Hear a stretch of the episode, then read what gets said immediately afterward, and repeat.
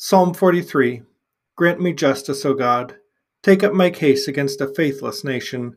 From a man of deceit and wrong, free me. For you, O God, my stronghold, why should you neglect me? Why should I go in gloom, pressed by the foe?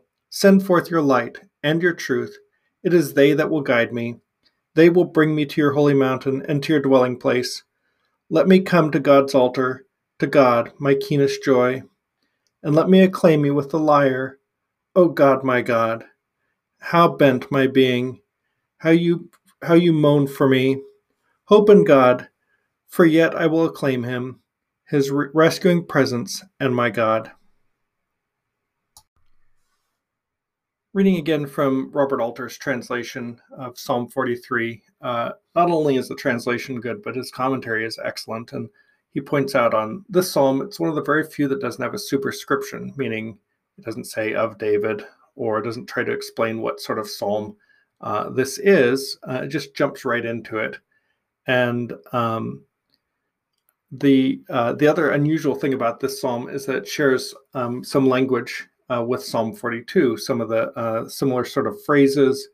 Uh, it seems like it could have been part of the same psalm, and in fact, that's what um, what scholarly speculation is: is that at some point uh, there was one psalm and a scribe um, divided into uh, into two 42 and 43 um, we don't know why. Uh, it is a fairly well self-contained psalm so you can imagine that a scribe looked at it and said well we have two psalms for the price of one. Um, i don't know if that's correct but um, but something something unusual is is going on here. Uh, the psalm itself um, is uh, it is like I said, it's a, a very well self-contained psalm. Um, uh, so you don't need to read 42 to read 43.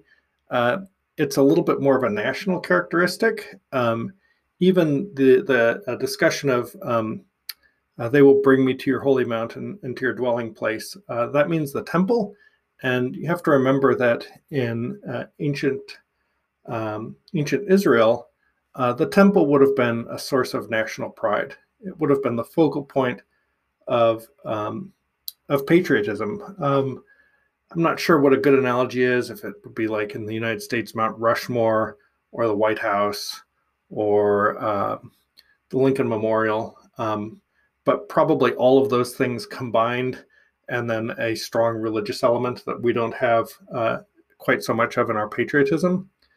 Um, and uh, there is a uh, a foe a man of deceit, um, a man of deceit and wrong, it says. And, and what the psalmist is asking for is to set forth your light and your truth. Um, so those things will guide uh, will guide the psalmist. And then that will allow him to return to the temple, to return to the altar, um, to be able to claim God. And um, I think uh, we're in a time in this nation where um, in my opinion. There's been a lot of uh, deceit um, going on, and we need uh, truth and light um, to guide us.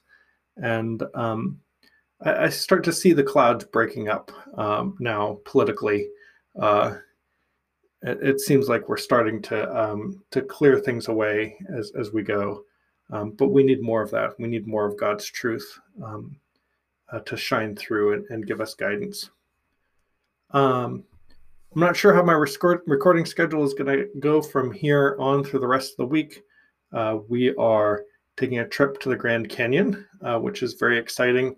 It may give me more time to prepare and more time to record, or I might not be able to do it at all. Um, so we'll see. Uh, I certainly haven't made any promises um, that I'll keep my schedule, uh, but I'm happy that I have uh, so far. So I'd like that to continue. So hopefully, I'll see you tomorrow. Bye.